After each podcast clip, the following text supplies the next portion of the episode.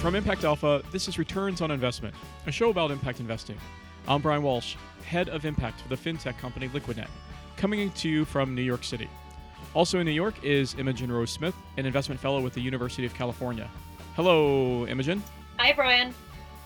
And joining us from Impact Alpha's world headquarters in the San Francisco Bay Area is David Bank, editor and CEO of Impact Alpha. Hi, David. Hey, you two. Good to be with you both. On today's show, Paris is burning. Not really, but the 2015 Paris Climate Agreement may be burning up. Governments are again gathered, this time in Poland, to chart a path forward and avert the worst case scenarios for climate catastrophe. A range of recent reports suggest the situation is dire. They make clear a few things. One, climate change is already here. Two, it's going to get worse. Three, it's going to cost a lot. And yet, four, we can still do something about it. David, what is going on in Katowice, Poland? Brian, the annual gathering known as the COP, the Conference of the Parties, is now this year in, in Poland, as you say, in Katowice. Um, uh, two years ago, well, three years ago, it was in Paris. So Paris was COP 21. Poland this year is COP24. I recall COP22, and when I went to Marrakesh, and actually Imogen went to Marrakesh as well, and there was a huge wave of enthusiasm as that meeting approached. Not just for going, being able to go to Marrakesh, but because this was going to be the follow-on to the Paris Agreement, and uh, the world was going to uh, ramp up its ambitions to uh, cut carbon and make the transition. And literally in the middle of that meeting, people were already in Marrakesh the U.S. elections happened and Donald Trump was elected, and it was like the the the event was like smacked on the side of the head with a two by four. But the optimists tried to carry the day and say that the momentum was strong and the market would carry us forward.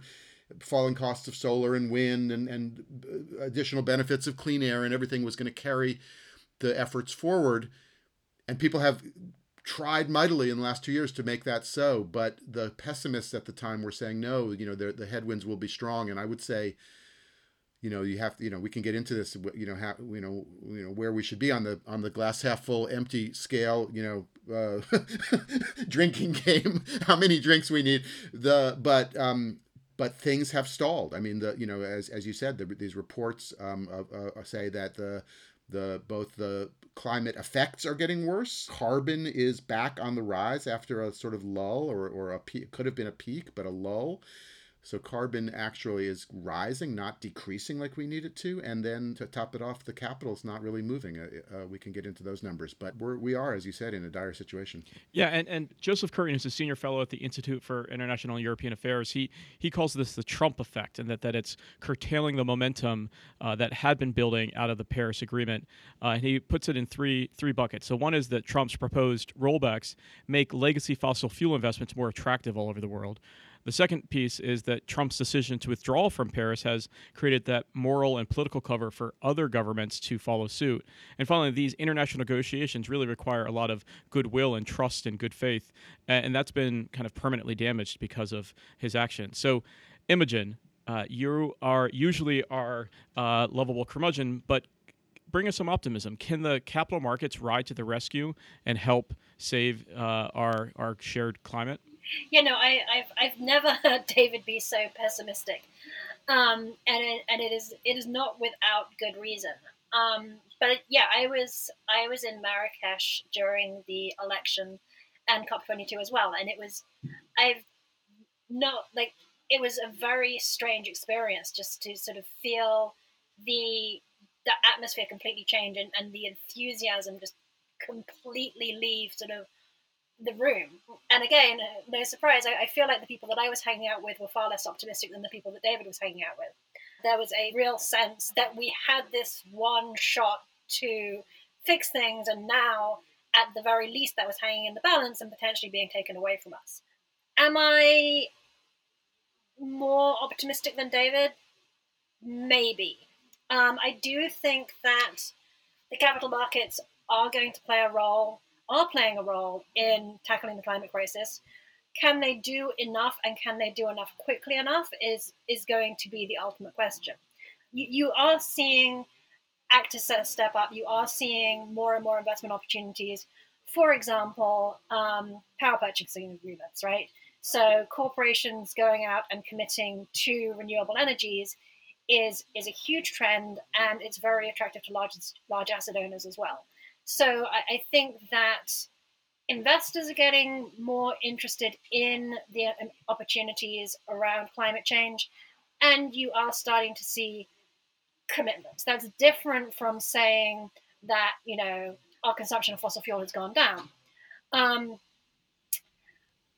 you know, it. Can I can I break can I can I break in here on the optimism side? Go for it. I was I was struggling because I could tell you were reaching. This is, Um, this is a, a- the- a new the- muscle for uh, Imogen to, to stretch there. Trying on optimism. First, first, first of all, I want to say for the record that I am a, you know, I'm an official, I, I'm an, a card-carrying optimist. It, it's an occupational requirement for this for this business, I believe. And I, and I and I have this line that that I think is true, which is, you know, optimism may or may not be self-fulfilling, but pessimism certainly is self-fulfilling because market sentiment is crucial here, which is, if you think the world is going to hell, like we just sort of basically documented, then there's may or may not be even less incentive for you, for you institutional investor you big major corporation you you you know even policymaker to buck that trend.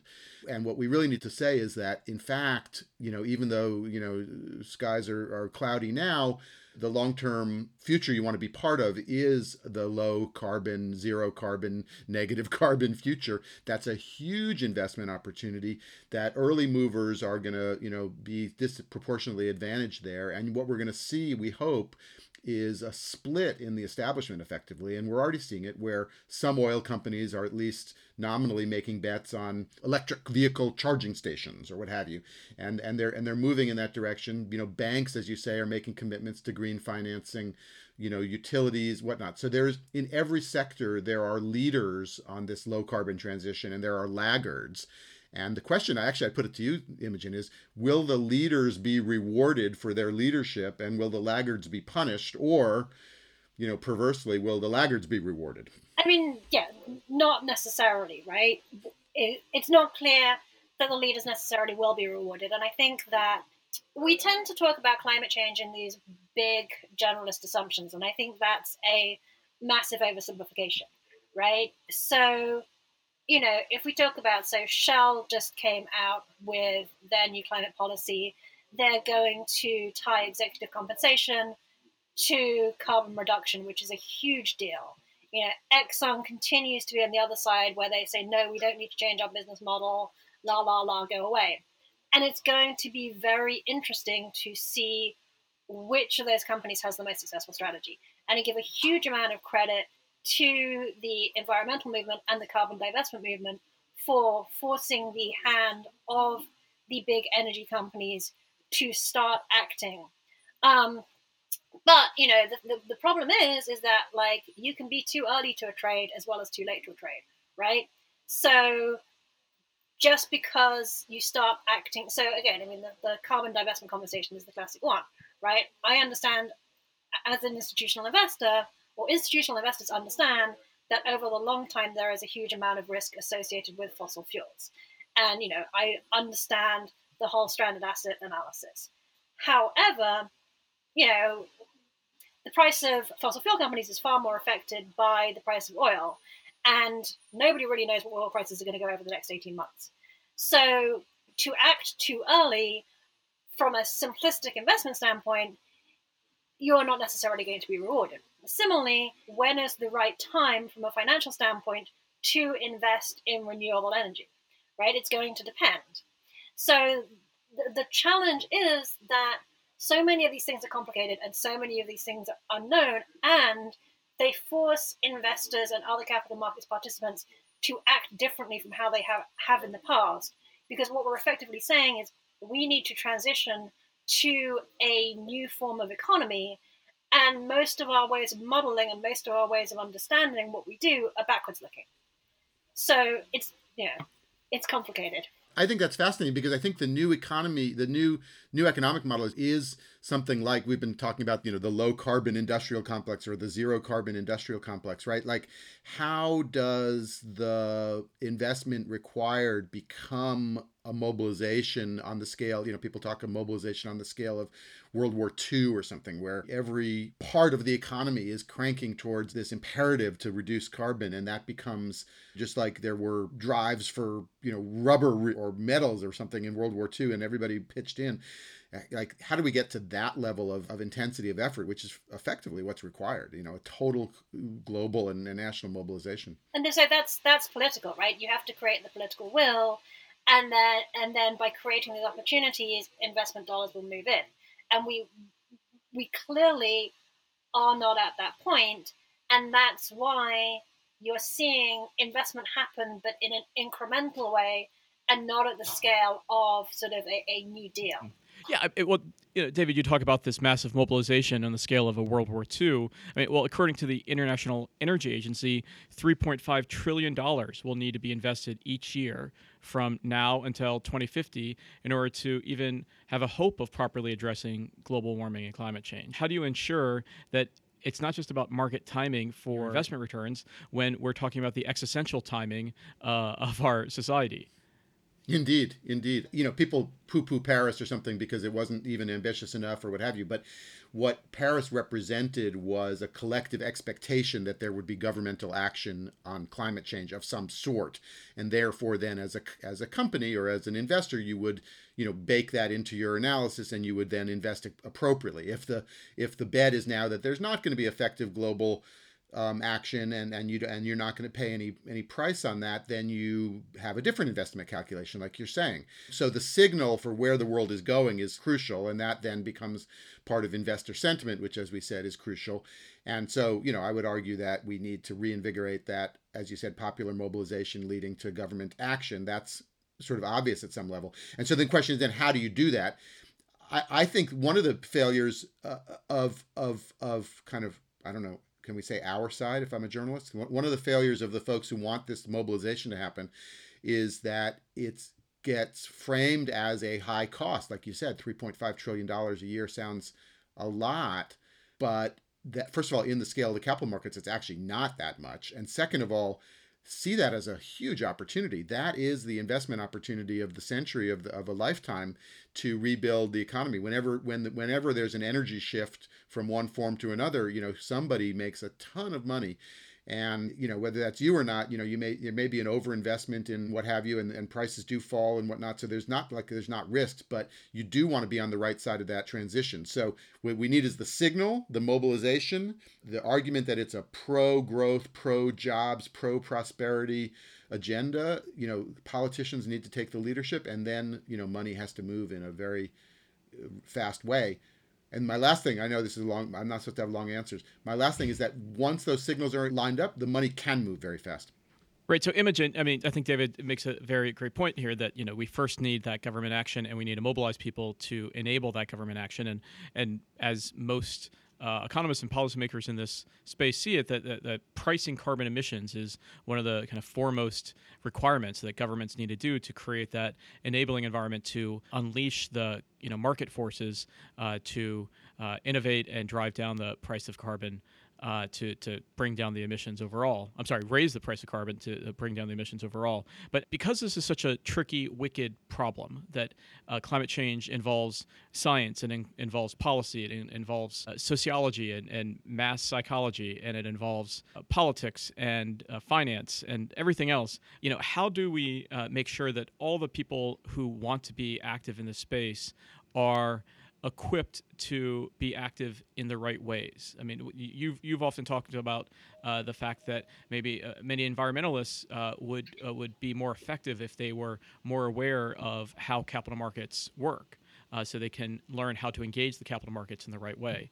Uh, how, how do you see environmentalists helping their cause overall? I, yeah, I do think that the environmental movement could benefit from being more financially literate I think that um, so in the past, they, historically they've been very, very good at campaigning and awareness raising. They have been very poor at actually understanding the mechanisms of the capital markets and identifying effective financial solutions that can come at scale. So, for example, I was talking yesterday to someone who advises the Sierra Club and their foundation.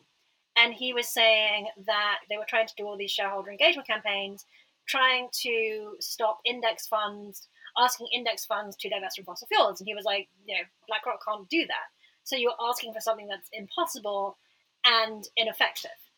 And I think that there is, in some ways, there has been a willful blindness because there is a sense from groups within the environmental movement that capitalism full stop is bad and therefore engaging with it is bad. And this is just really sort of a proxy war to beat up on fossil fuel companies. Hmm. But again, in order for the shift to occur and in order for the markets and the mechanisms to exist, we need to get better at this and we need to get more sophisticated at it and we need sort of an all hands on deck approach. And the flip side, right, is that investors need to become more educated and more literate about climate change and not think of it as a political thing, but think of it as a reality. And arguably, you know, on both sides, changes are starting to happen. You are starting to see, you know, something like stuff like the rating agencies are kind of working more on climate risk. The mechanisms of the markets are trying to figure out what does climate risk look like. So it is starting to happen, but I think that what is absent is still the sense of urgency. I would just jump in and say the sense of urgency is a leadership question and is a mobilization question, and therefore I think the path to at least a shot at it um, is through. Uh, there's an interesting timing thing, which I'm sure is no accident, which is that the U.S. actually can't withdraw from Paris until the day after the the new president is inaugurated, the, next the after the 2020 election. So I think it's the it's January 21st, I think 2021, and so it's basically all on the table in the U.S. election um, at some level, and that is a function then of a mobilization here, and that is a function, I believe, of of the of the of the jobs argument being corralled to the side of the low carbon future and that you know there's there's various proposals you know the, the one that's getting a lot of attention now is the green new deal proposal.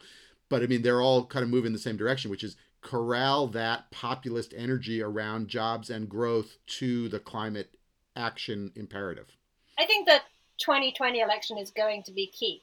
There clearly will be a climate candidate and i think it's worth keeping an eye on mike bloomberg to see if he decides to run or if he just decides to put his wealth behind a climate candidate or climate candidates. I just think that the most successful candidate will one who will merge a populist message around being pro people and pro planet. I I agree with you, but I think that, that both you and David oversimplify the jobs question. And I think that the elephant in the room here is organized labor. You can very clearly make the argument that there will there will be more jobs associated with the clean and renewable economy than there are with the fossil fuel economy. The problem is, is that they're different jobs, right? And so there, there is a whole component of organized labor that relies on fossil fuel jobs. Everything from like coal mining to truck driving, right? And so that has a huge impact in turn on the political landscape because organized labor still has a lot of power. And so those voices, which would typically be at the table of a discussion like this, are at best absent and in some instances critical towards the, the, very issues that we're trying to change. But there's there's leader there's leaders and laggards on that as well, and so and so the unions, as you say, are going to have to come to grips with this one way or the other, you know, sooner or later. And so again, there will be unions that move into the green jobs world and, and try to make sure that there's you know good jobs and good benefits and and and you know shared prosperity and those others as you say will resist. But i mean that's just like every other institution. I think i think that's right. And i think in, in the same way that uh, the the winning political message will be one that fuses people and planet and the messaging around that uh, i also think that the winning investment strategy uh, we, we talk a lot about esg environmental social and governance investing as if that's one cohesive strategy. Oftentimes uh, that's a catch-all for uh, very specific strategies. People kind of focus on maybe E, maybe G, maybe S, but very few are well equipped right now to uh, incorporate all uh, of those approaches uh, and integrate them. And right, and there is a backlash. I mean, we you know we're seeing that in France now with the demonstrations, which you know have to do with fuel tax and and, and arguably climate You know, we saw it in an election in the, the board of um, the, of CalPERS in in uh, uh, the big public sector union out here, where an ESG candidate was defeated by somebody who said that she was uh, messing with their retirement security by you know caring about these climate and other issues. You know, so there is a backlash underway, and it's being stoked as as we've said by you know political interests as well. So it's not like it's going to be easy, but it's also like what choice do we have? right. So that that's where we get back to the optimism. We got to be optimists. As you said, uh, that is like pulling optimism out of the fire of like pessimism. well, it's, it's pulling. I will say that I will say, and we made her an agent of impact in one of our in our series the other day, or actually a few weeks ago. Christiana Figueres, who was the UN uh, official who sort of uh, helped corral the Paris Agreement into being uh, her, is a, is another sort of self-avowed optimist. And if everybody wants to just get a dose of optimism, they should they should seek out a, a YouTube video with her and, and look at her exponential um, blueprint in effect for for getting there. So the flame should not die. There is still a plan and there is still a, a, way forward. Well, as as we said at the top of the show, that all these different reports have made clear that climate change is already here. It's going to get worse. It's going to cost a lot.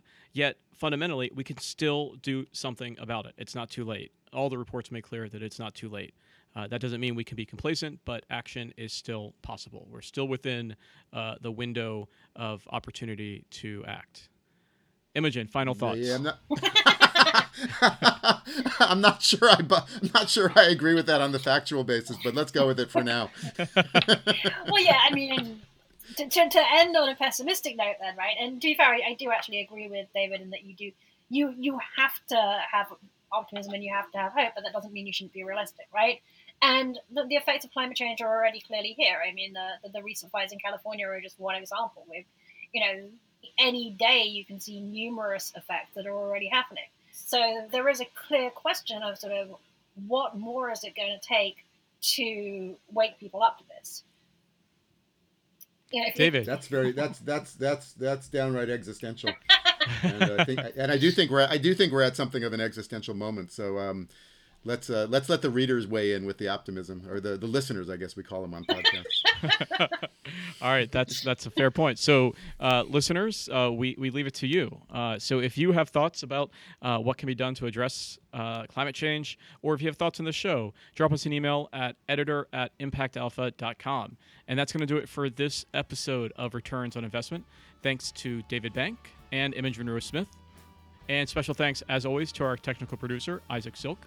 This podcast has been a production of Impact Alpha, providing news and insights for those working to build an inclusive and prosperous future. Find us at impactalpha.com and on Twitter at impactalpha. If you like this podcast, consider telling two other people about it. You can also leave a rating and review at Apple Podcasts. If you don't like the podcast, maybe keep it to yourself. Just kidding. We love your feedback. As I mentioned earlier, drop us an email at editor at impactalpha.com. From New York, I'm Brian Walsh. Thanks so much for listening. We'll see you in some sense of the word next time.